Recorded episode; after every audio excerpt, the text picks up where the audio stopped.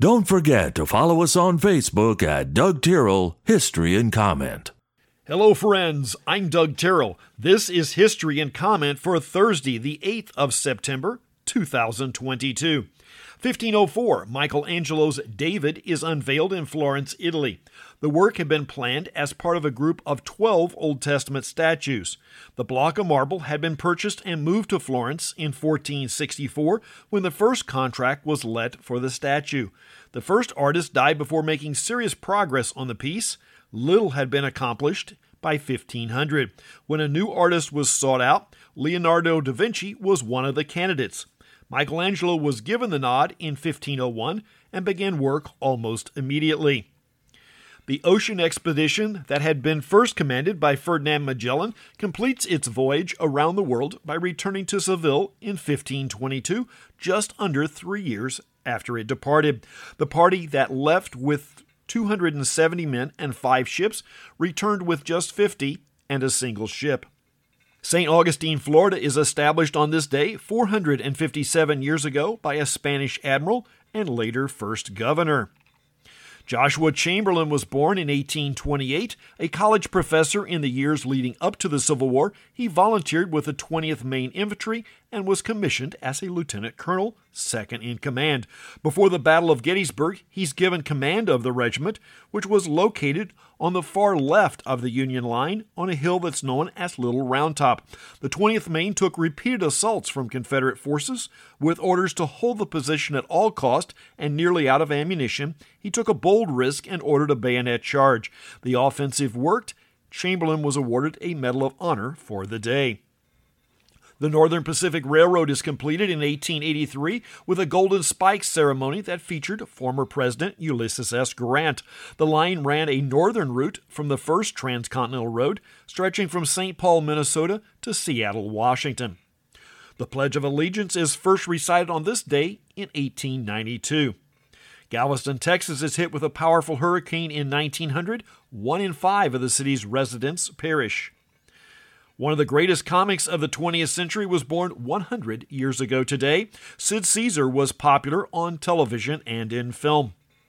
Minnesota Mining and Manufacturing, also known as three M, begins marketing Scotch transparent tape in nineteen thirty. Adrian Cronauer was born to a working-class family in nineteen thirty-eight. With the prospects of being drafted in the early sixties, he chose to enlist. He debated flight school, but decided against it due to a longer commitment, choosing instead broadcasting and media relations. He spent some time as a D J for Armed Forces Radio in Saigon, where he coined the catchphrase, "Good morning, Vietnam." He was the subject of the movie by that name and conceived the idea. He stated that much of the actual storyline was pure fiction. Cronauer was also a member of Mensa. Bernie Sanders is eighty-one today. The Germans hit London with the first V two rockets in nineteen forty-four. The V two was a liquid propellant rocket, essentially the first ballistic missile. During World War Two, Korea had been under Japanese control. One of the conditions of the surrender was to relinquish control of the country. It sounded like a good plan. What actually happened was more like post-war Germany. The Soviets took half and the U S took the other half. That division took place on this day in nineteen forty-five. We often associate NASA and space exploration with President Kennedy. Actually, things were well on their way prior to his election.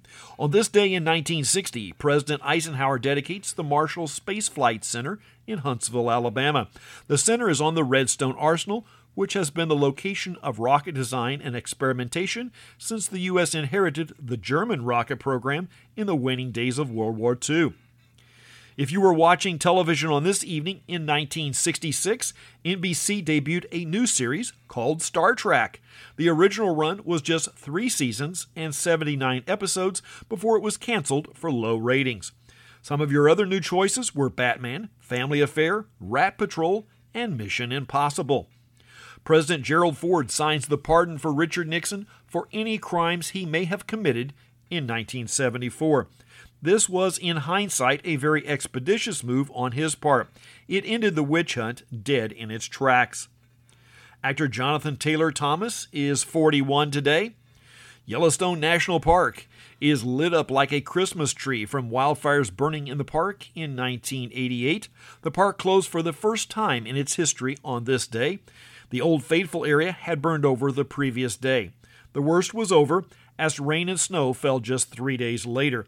In total, nearly a third of the park was burned over to some extent. Most of the fires were naturally caused and had been allowed to burn in the early part of the summer. Fire is a natural part of many ecosystems in North America. That's History in Comment for the eighth day of September. I'm Doug Tyrrell. Now go do something worth remembering.